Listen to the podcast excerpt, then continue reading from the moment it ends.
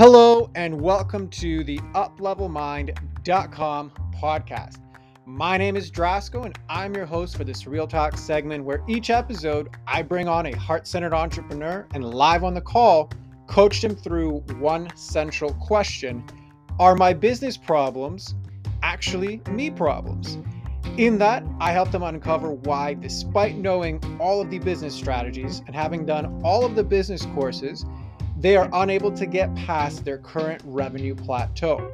Each guest leaves with a deeper understanding of what inner narratives and patterns they need to overcome to realize their next revenue milestone. Without further ado, here's today's guest.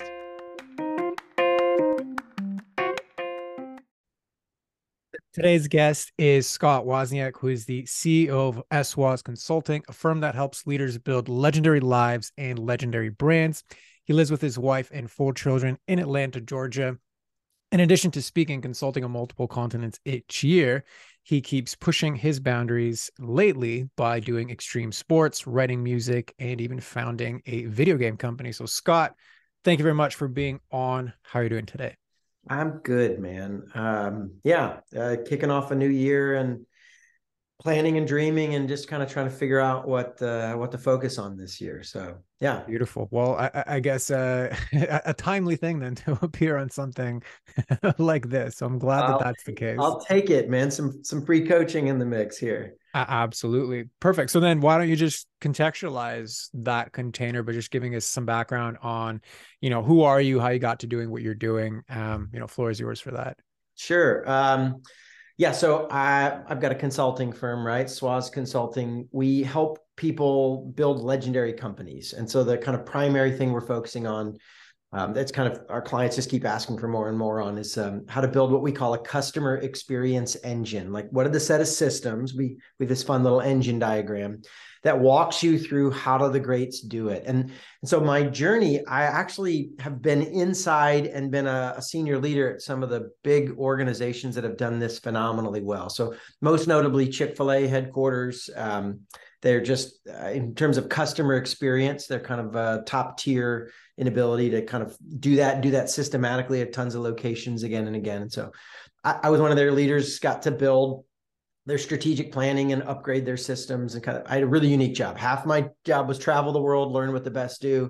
And the other half was come back and actually lead some sort of change plan. So it changed up every year what I was focusing on and just kind of helping build their engine, so to speak. So I did that for a while. That led all these other companies I was working with started asking me to do more stuff with them, and eventually felt like it was supposed to take a leap out of the sweet little comfort zone of working for Chick-fil-A. And the first client to hire me back when I left to launch my own firm was Chick-fil-A. So I keep working with them as a vendor now, but yeah, helping people build these engines. So after a long time of doing this, we figured out here's the set of systems, here's the things we do. And so really learning to kind of help walk people through that process. So it's everything from a training or a coaching to like, we'll do a deep dive into a company and assess how you're doing and give you kind of an upgrade plan at the end of that. So sometimes people just bring us on for 2 to 3 years as a partner to say, hey, help me actually build all this, and kind of be fractional team members and help them kind of grow their engine. So it's super fun. We're based out of Atlanta, but we work, I was going to say all over the country, but really around the world. We're at lots of fun places. So the team's growing, things are really taking off. It's been a fun ride, but yeah, so that's the context for like, man, I've got a team and we help organizations upgrade, most notably around their customer experience. Now we've got kind of an employee engine. How do you get highly engaged employees? And we've got innovation programs and all sorts of stuff that we do as well. But, yeah. Well, I'll just say kind of to you heard me mention this earlier, to get into it a little bit, trying to focus is probably the biggest challenge I've got right now. But what got me here is a lot of, I'm really good at idea creation, right? Like, oh, we could do this. And what about this? And remember, I spent decades, like my job was to learn, go inside and figure that out and figure that out and figure that out. So I have this deep bench of all this stuff I've learned from a wide variety of organizations. And I keep trying to come up with new. And I think the challenge, just met with my team this morning. We're talking through kind of this year's plan. It's early in the year. We're all kind of figuring out what our goals are. And I have too many ideas as usual, right? And it's like, this is the challenge. Great, cool. What are we not going to do in order to do that? I hate that question.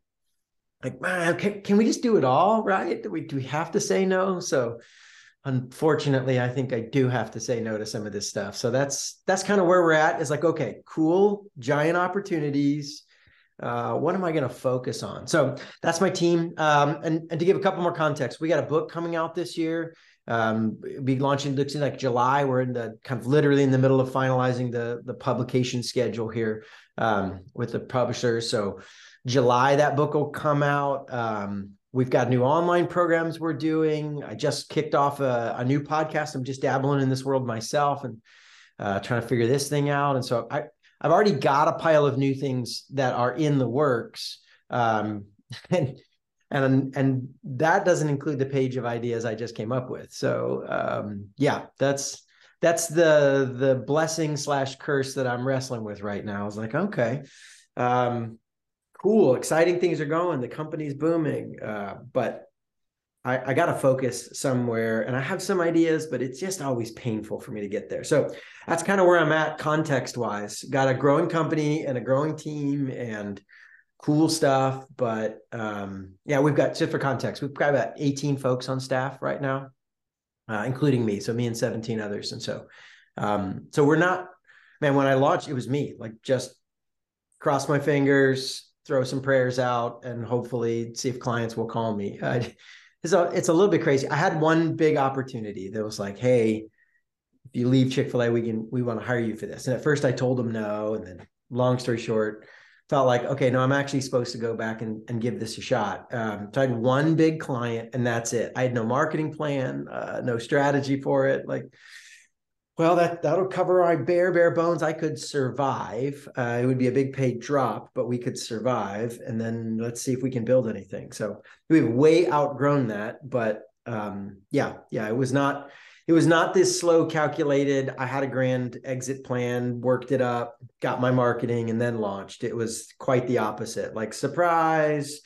I think I was planning on retiring at Chick-fil-A. That Chick-fil-A folks were expecting me to retire. Everything was going great. And it was just like, this opportunity is a whole other story, but basically is a combination of the strategy and unique opportunity, a mentor encouraging me. And so I happen to be a Christian, some prayer involved in that really felt God gave me a couple of signals that nudged me, and it all kind of overlapped to say, no one thing was giant itself, but it all came together to say, but so, I mean, it was like October, and then by December I was out. So I gave him about 8 weeks notice and left. So anyway, so yes. So it's been a journey of figuring it out. And we went from the early days. So in the early days, man, it was like me figuring this out. Right. And so gosh, I probably ought to go pull this old document up. I just suddenly remembered what I used to send people. I've gotten better and I still have progress to go. But I remember, like, hey, I emailed a bunch of my buddies that worked in other organizations, the contacts I'd done stuff with. And I think I sent them something like 20, maybe 25 separate things I could work on for them. Like this Word doc, single spaced. Each one was like a bullet, like a header, and then all the details, and then a header. And I mean, just pages and pages of, here's all the stuff I think I could do. And somebody would say, I do this. And somebody would say, I do that, and random stuff. And so I did not start with focus. It was like, do whatever I can to get as much business as I can, just get me off the ground. But we've definitely left behind the need for me to scramble and grab. And now I'm running out of time. I don't have a problem finding business. I have a problem finding time to keep up with all the business. And so increasingly the shift. So it's been like a life shift for me, is trying to figure this out. Because honestly, if I think about it, the way I got here was by being willing to say, yes, I'll do crazy stuff. I'll try something new. Right. And so like, that is no longer the key for me growing, is if I keep saying, yes, I'll try that. Yes, I'll try that. I actually already have caused some frustration in the team, and like, diluted efforts or distracted teams. So I'm just trying to figure that out. In fact, it's funny, the meeting I had this morning, I ended up giving over one of the projects I've led myself. And like, said, okay, I'm not the leader of this anymore. You are. Ask me questions if you want, let me know.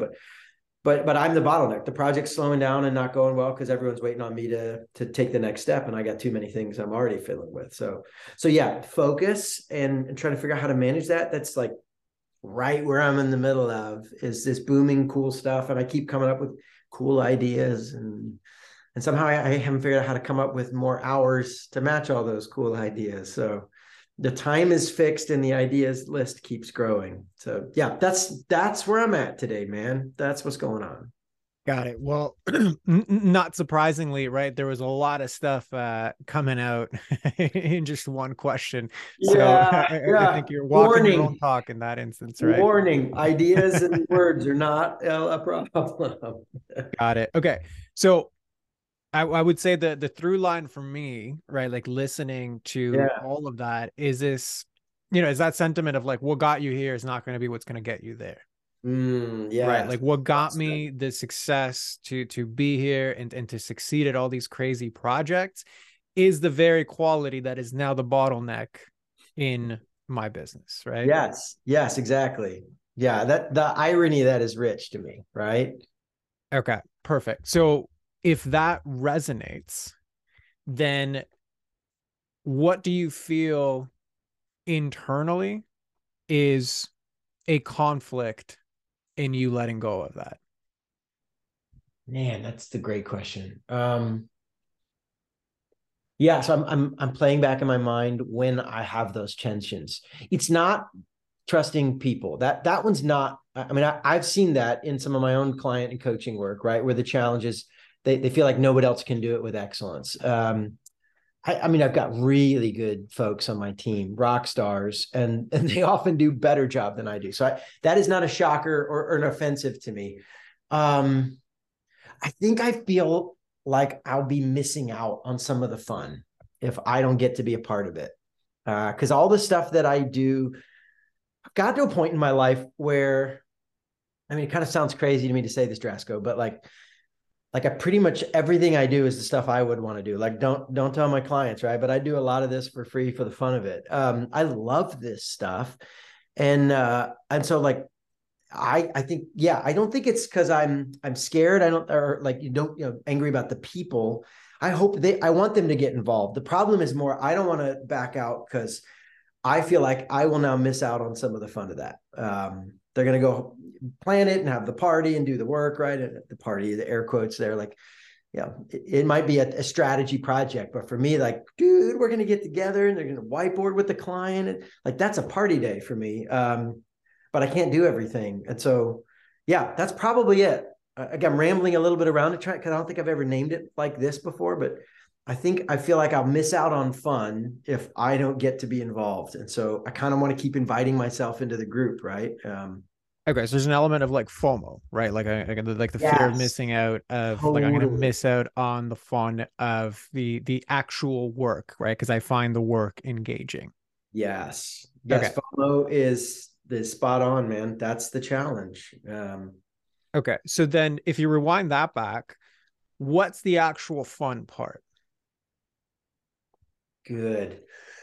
So there's pieces and parts, but there's probably two things. One is the process, right? I like to actually be at the workshop or to help create the strategy, like the actual whiteboarding or documenting.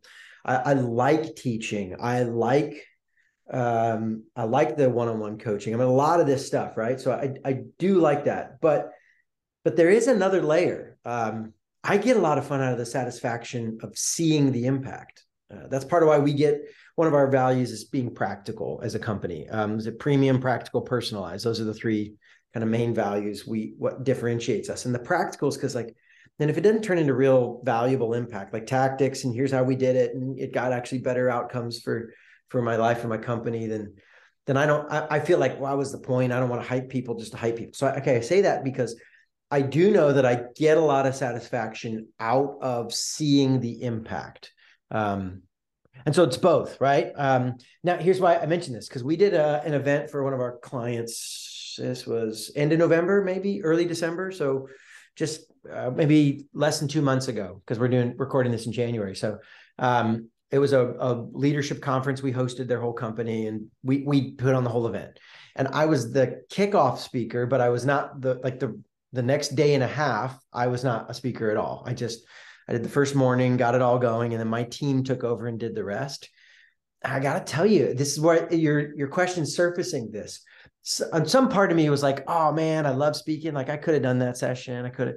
But on the other hand, I found a kind of almost surprising level of satisfaction seeing my team crush it and like seeing the light bulb moments. And I wasn't saying anything, right? I'm sitting in the back on the back table, taking notes.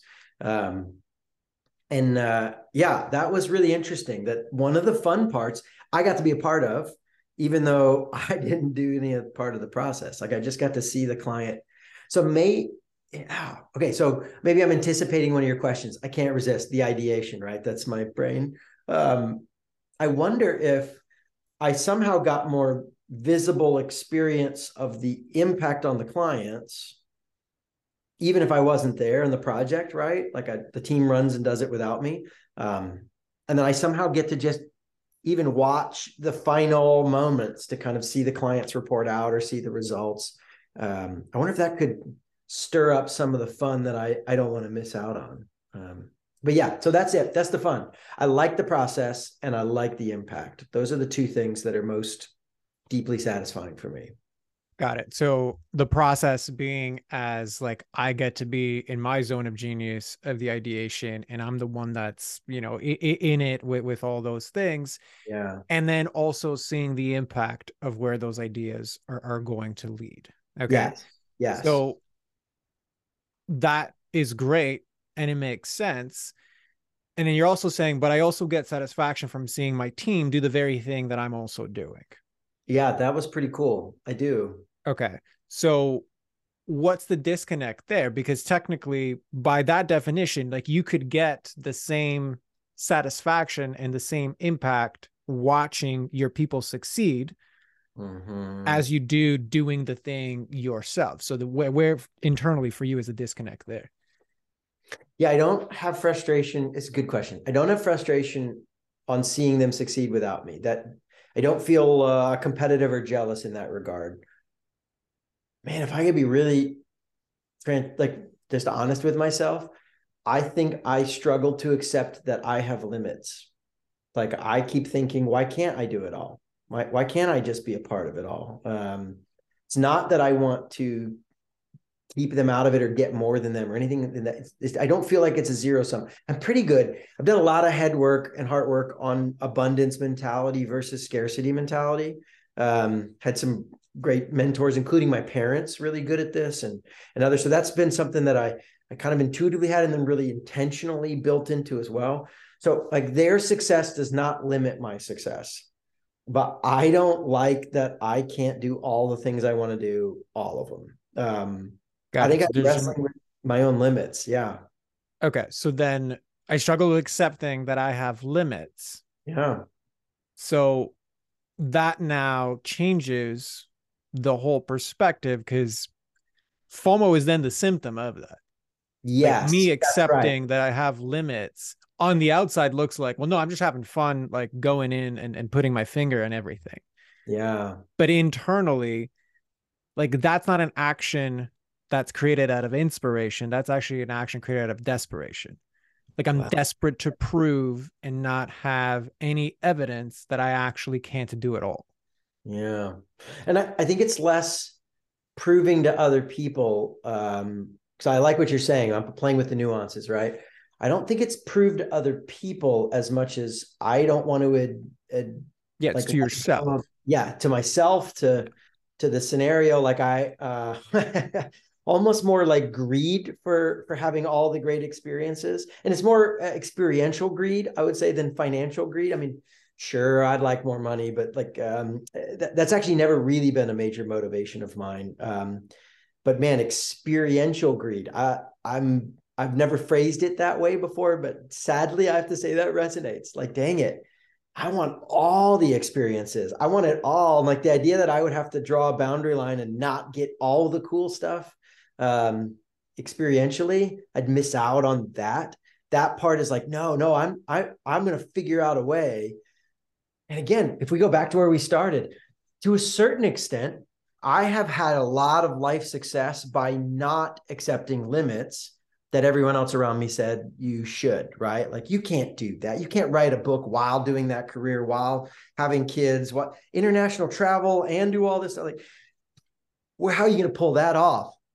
And I've often just said, like, I'm just going to make it work. I don't know. I'll figure it out. And it was like this rejection of don't put limits on me. I got this thing, man. I can do it all. So then I'm just going to, just for the sake of time, because I know you have a hard stop, so I might interject a little bit more than I normally would.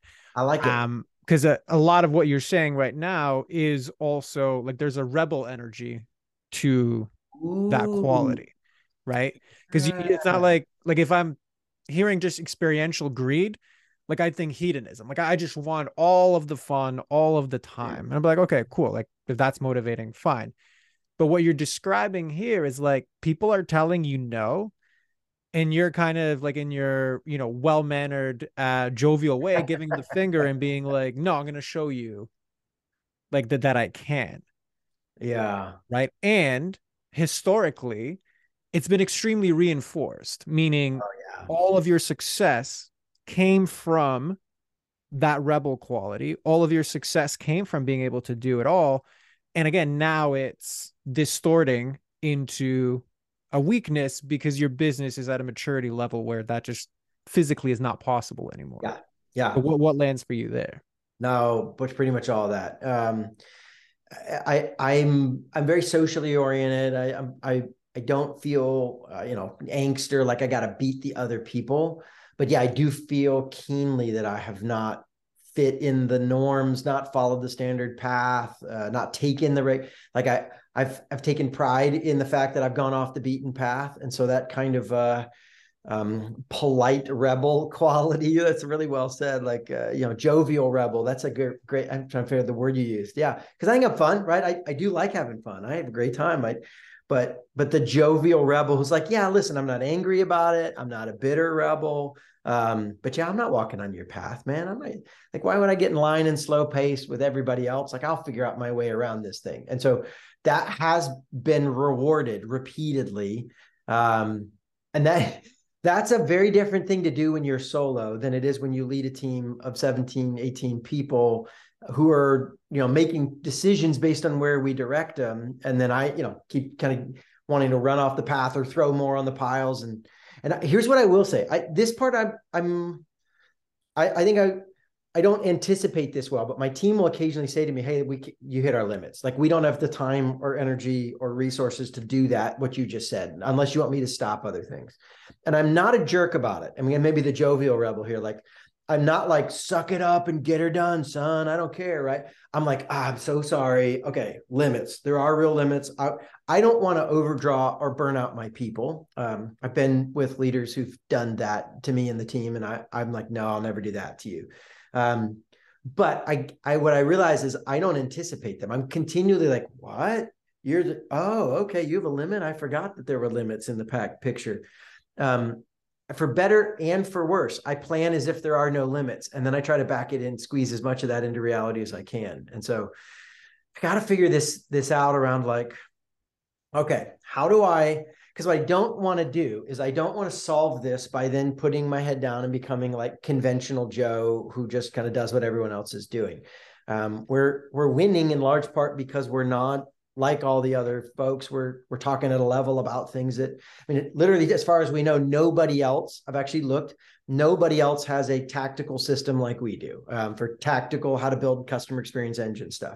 There's cool concepts, and there are people who have individual like software tools. So again, I'm going to pause you right there, right? Because I can see where the tangent is going in your mind, right? Again, just for the sake of time. So like what I'm hearing from that is, like right now, this quality that got me here, where I'm at, has expanded to not be useful anymore. So what's in front of me then is really, like what's needed is a leadership shift, right? Because it's abundantly clear that like you love people, you support people, and like you're very inclusive and you want to see everybody win, which I think is a beautiful quality. And I think reflective of the inner work you said you've done about the abundance and, all of the things.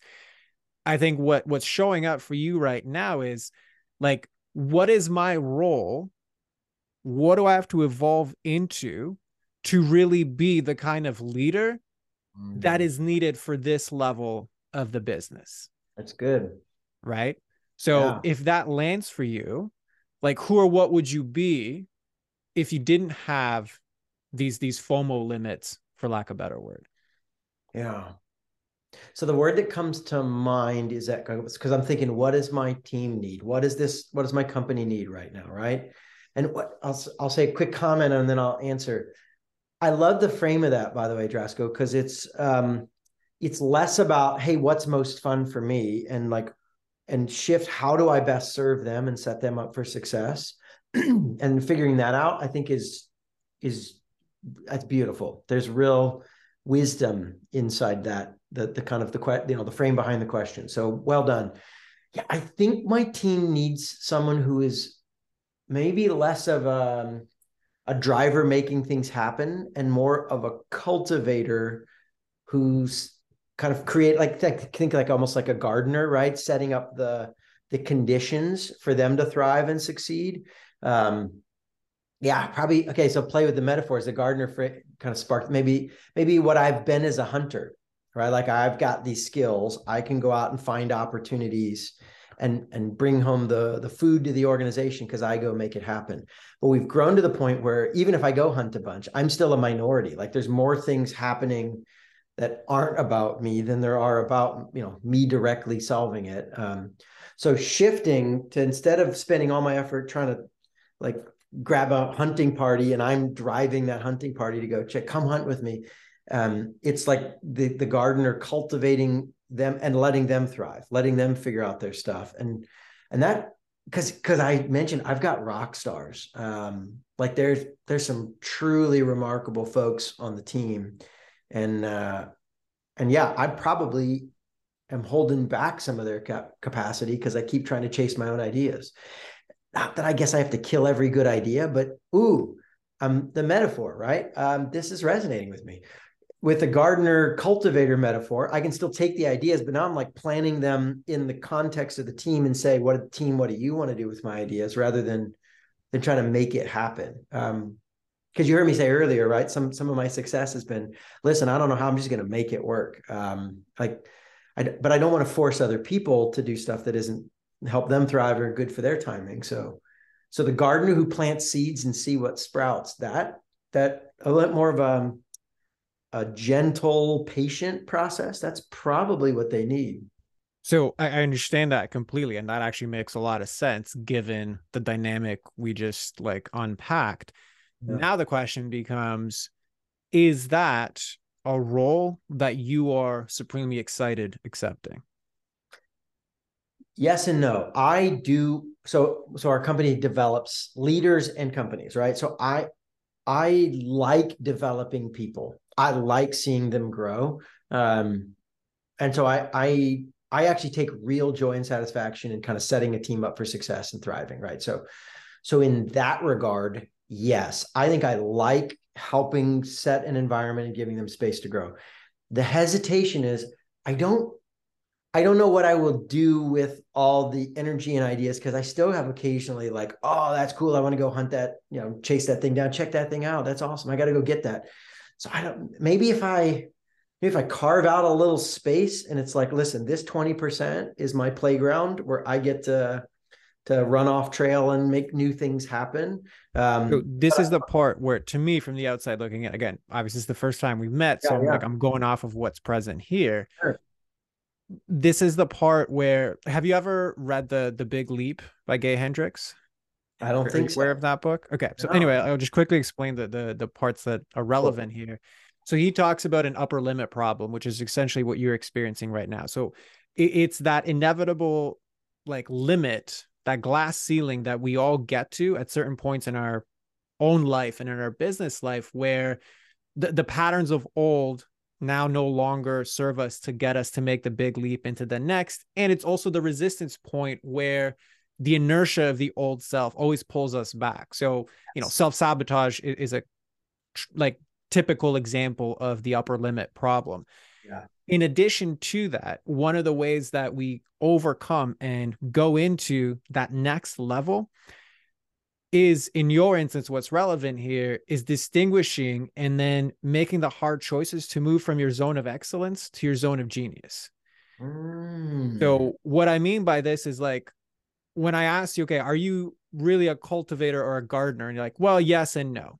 Meaning, there is a zone of excellence in that I like to see people thrive. I get satisfaction out of seeing the impact, right? That was one of your qualities. I enjoy that. I'm good at it. However, what really lights me up and that nobody can do the way that I can do it is the hunting, the ideating, the energy involved in that fast. Like, there's not many people that can do that. From what I'm hearing, from just like what you're describing, that's really your zone of genius, or at least that's one quality of it. I think the big gap for you and the limiter in your business growth and what you've described is redefining what your zone of genius looks like in the maturation of your business as it is right now. Yeah. So what lands for you there? Yeah, two things on that. The transition I've experienced, I never read the book, but that intuitively makes a ton of sense, that the zone of transition, like, hey, these old patterns don't serve me anymore. I've done that, I think, a few times on other issues. I obviously haven't processed this one yet, but some of the other stuff. And so that resonates, and it's like, oh, so even though this is different in detail, it's not different in kind, right? Like, oh, this is another one of those kinds of transitions. It's just around this issue right now. So that was cool. I'll have to check that book out. The Big Leap, is that the name of that one? The Big Leap, yeah. Okay, I'll check that out. So yeah, then the second is, like, the interesting, the zone of genius is this kind of creative ideation, hunting to make it happen. And I think, so yes, I guess that's part of the issue is I'm afraid, like, do I walk away from that? Because it is a really unique, not like there aren't other people that can do it, but some people have a really good head and lots of training around math or something. Like, all of us can do basic math, but, oh, this guy can do crazy stuff in his head. That's kind of my jam when it comes to ideation and strategy and coming up with stuff for the clients and business. So I say all that to be like, yeah, I don't want to lose that, but I don't want to disrupt the organization. So some of the solutions, I will say this, I've got a right-hand leader who I've been steadily elevating him more and more in the organization. Remember I said I was passing some things off. It's the guy I passed off to this morning. I said, hey, why don't you take this? And his name's Matt. Matt's phenomenal and he's a much more planful, systematic, he's great at the cultivating. And so I like it. I think it might be one of his zones of genius. Whereas, as you said, zone of excellence, I'm good at it, but not at the level he is. And he can do ideas. He gets what I'm talking about. He's creative, but I think he would probably acknowledge not quite at the level I'm at. And so this confirms that, having Matt maybe lead even more and more of that stuff and not have me set the plans because they're going to zigzag too much. I feel, I don't know, almost release or freedom, like, almost a burden off me. Like, I can carve out some space and I don't have to give up this genius thing, to use your word, the zone of genius. So that's what stirs up in me. It's like, oh yeah, this is the kind of transition I'm talking about. And man, yeah, I would love it if I didn't have to give up this thing I love. I want to serve the organization. That would be primary. If it really harmed the organization, I had to totally quit it. I would work hard to figure that out, but man, if there's a way I don't have to, and the organization still gets what it needs, that would be amazing. So what do you think you'd be able to create, both from an organizational perspective and from yourself, if you could find that harmony and balance? Yeah. I mean, I'll say there's already a long, remember, ideas are not my problem. I have a long list of cool content and programs I want to create, like epic retreat experiences and online programs and books and that there's literally a list that I have with notes in them on like, oh, little outlines for this and plan for that. So there's a bunch of that kind of learning development experiences that I could create. And then there's just honestly, like sometimes this, maybe the space to a lot of my client work. So some of our client work is pretty straightforward, put the content down, help them walk through a process. But 10, 15% of our projects are like custom, push the boundaries. We've never done, no one in the world has ever built this thing before. Can you help us figure it out? And so, man, I could probably just also have more time where I just do that. Because I just did that for a client this past week. I spent 2 days with them and they're like, we want to build a whole new program, a whole new kind of thing in the industry. And it's sort of half this and half this, but nobody else has done it before. How do you do that? How do you merge these two very different things? And I was like, long story short, it's a combination of like an investment, like a PE private equity firm, and want to buy companies and develop them, combined with this like deep spiritual heart, mind development, like individual discipleship program, combined with a business that buys businesses. Like, how do you mix those two? Like, I know people who've done this. I know people who've done that. No one's ever done both, at least not that we can find. And so I say all that to say, oh, I was in like ideation sweet spot, man. So the insight here that your question stirred up is like, well, maybe some of it's in the company, a new content for us, but maybe some of it is just, I'll do it for our clients. And I don't have to come create whole new things every year for my company. Maybe I get to do that for our clients. Absolutely. And I think you're starting to open up the doors to what's possible when you find the sweet spot. So just to kind of move into like closing this off and like this whole diagnosis. So you came in here really saying, okay, well, if I could only focus, then things would be great, right? Now, how would you describe the real problem that you have that we kind of uncovered today? Yeah.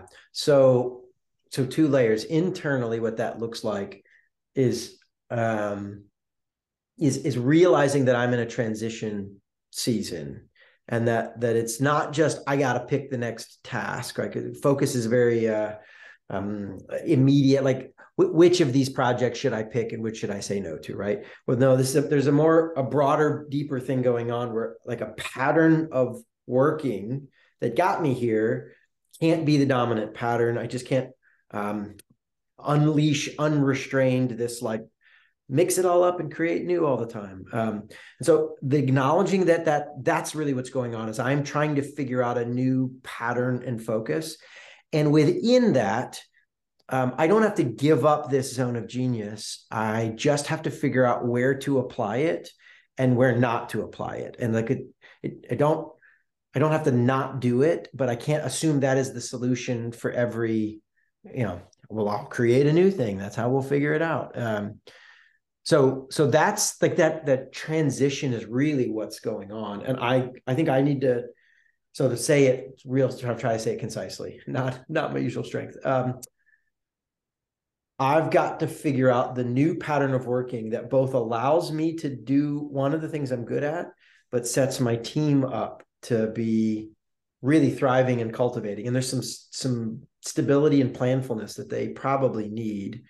And they need it part for me, but maybe in part for my co-leader as well. It doesn't have to be that I have to become just like him. So that's, I guess, the balance. Where am I? Where's Matt? What do I do? What do I have Matt do? And what's the right space there? And then underneath all of that, it's just kind of acknowledging limits, man. And I'll even go audacious, say, I don't just want to begrudgingly, give up and defeat to the limits, but like find some joy in the limits, find some meaning. I've done enough reading and thinking to like, I see that others have done that. I don't know that I have yet done that, but that's probably first is figure out the new pattern, and something about this pattern has got to like give myself space and even take some peace and satisfaction to like, okay. Correct. So that's like, just again, from the outside looking in, right? Like the real problem isn't focus. It's actually redefining who I am as a leader inside my organization at the stage that it's in. It's a completely different problem to solve than what do I focus on? Which project? What task do I take? Which is a very superficial version of that problem. This is an identity of me as the founder in this company, right? Mm-hmm. So I would say it's a real problem based off of what you're describing. And then one of the big head trash pieces that came out from that is like, what are my attachments to this rebel energy that I have to like be this kind of joyous rebel? And subsequently, what does it mean about me to not have limits? Mm. Right? Like, how is that distorting how I authentically show up as this new version of me? Like, that's kind of what I see as really the gap between what your business needs to go to the next level and like what you're describing it's at now. Yeah, man, that's good. Yeah. I mean, if I'm not the rebel without limits, right? Then what am I, and what was it that I like about myself? Because I will say I probably have subconsciously, I don't know if I ever said it out loud or explicitly, but like part of why I'm proud of like why I like myself when I do is like, wow, man, I don't have the same limits everyone else does. And like, no, I might actually have some of the same. Right. And like, you might actually, that might actually be a true statement. But that doesn't mean it inherently has its own limits. Like you are not limited. I don't have any limits. I might just have slightly different limits. Correct. And that's your zone of genius. Like you can handle a lot, right? Which is part of the intensity that you operate with, which actually many people don't, which is what makes it unique to you. For sure. Right. But now that doesn't mean their quality is distorting and is creating the bottleneck in the business. Right. Right. Right. So it's, I've said it many times in my coaching and in this podcast, like our primary strengths oftentimes become our first distortions, right? Yeah. So it's the man with the hammer problem. I'm so good at using this hammer. So like everything becomes a nail. 100%. Right? And you just reach the threshold of that for your business and where you're at. And then now it's showing up as business problems because it can't grow until you evolve. And then this new normal settles. Right. So yeah. Anyway, I know you have a hard stop, which is why I'm kind of like forcing the summary here. Good though. Any closing things that you want to end? And I just appreciate this. Good processing. Your questions were not just generic responses. Like the insight in your questions was really cool. It's two or three things I don't think I've ever articulated to myself before. So man, I really enjoyed this. Thanks, Drasko. You're very welcome. So thank you for bringing your joyous rebel to the to the equation, because it definitely made it fun for me as well. So why don't I just close everything off and let everybody know where to find you, who's the best person to find you. Floor is yours for that. Yeah. So probably the main thing is go to my personal website, www.scottwozniak.com. That's ScottWozniak. So scottwozniak.com. Scott links to my newsletter and my blog and podcast and all that fun stuff that I'm trying out. If they want to know more about the company, there's a link there as well that they can kind of see all the company services we do. That's SWAS Consulting. So yeah, that's probably the main place. And I'm also on LinkedIn. I'll post on there as well. You can Scott Wozniak. You'll see me. It's not a lot of Scott Wozniaks on LinkedIn, so pretty easy to find. So yeah, that's the main places.